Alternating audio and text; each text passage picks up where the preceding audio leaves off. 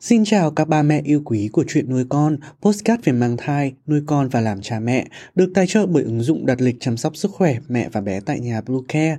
Mình là Dylan, trong chuyên mục thai giáo lần này, chúng mình hãy cùng đến với đi du lịch khi mang thai nên hay không nên. Chúng mình sẽ trở lại ngay sau đây. Các mẹ hãy tải ngay app Bluecare để đặt lịch tắm bé, điều dưỡng vú em, chăm sóc trẻ sơ sinh, xét nghiệm và điều trị vàng da cho bé tại nhà, nhắc và đặt lịch tiêm chủng. Ngoài ra Bluecare còn cung cấp các dịch vụ xét nghiệm níp lấy mẫu tại nhà, massage mẹ bầu, chăm sóc mẹ sơ sinh, thông tắc tiền sữa, hút sữa và rất nhiều dịch vụ y tế khác tại nhà.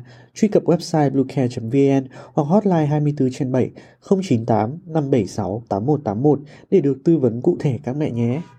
Phụ nữ mang thai có nguy cơ bị lây nhiễm hoặc phát triển các biến chứng nghiêm trọng ảnh hưởng đến thai nhi nếu không cẩn thận khi đi du lịch.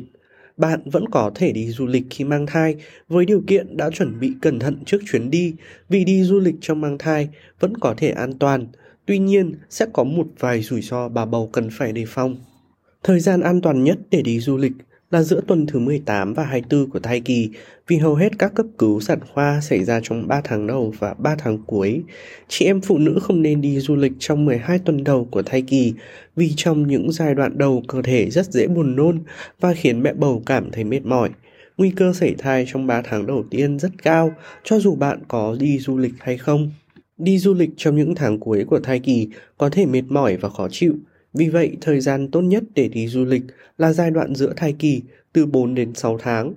Các biện pháp tự bảo vệ mà mẹ bầu cần nhớ để có chuyến đi chơi an toàn.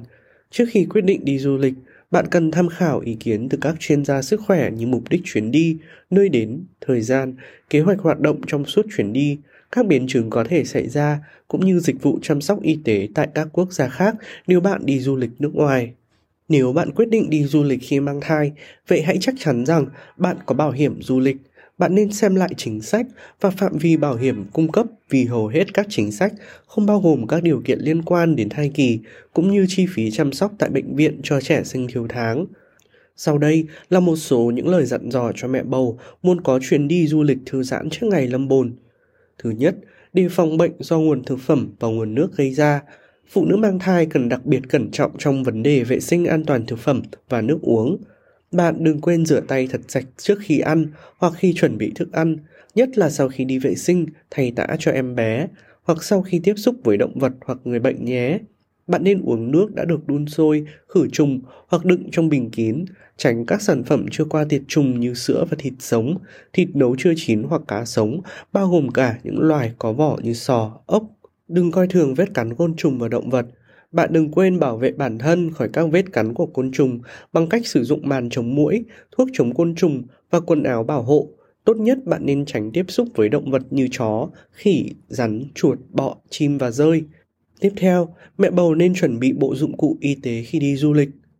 Chị em phụ nữ khi mang thai có thể đóng gói các loại thuốc, vitamin bổ sung, thuốc trị nhiễm nấm men và cuối cùng mẹ bầu phải lưu ý về vấn đề chỗ ngồi khi đi du lịch dài ngày. Trong 3 tháng cuối của thai kỳ, tốt nhất bạn chỉ nên đi lại trong phạm vi từ 400 đến 500 km để đề phòng trường hợp cần chăm sóc y tế khẩn cấp. Đừng quên thắt dây an toàn mỗi khi ngồi trên xe bạn nhé.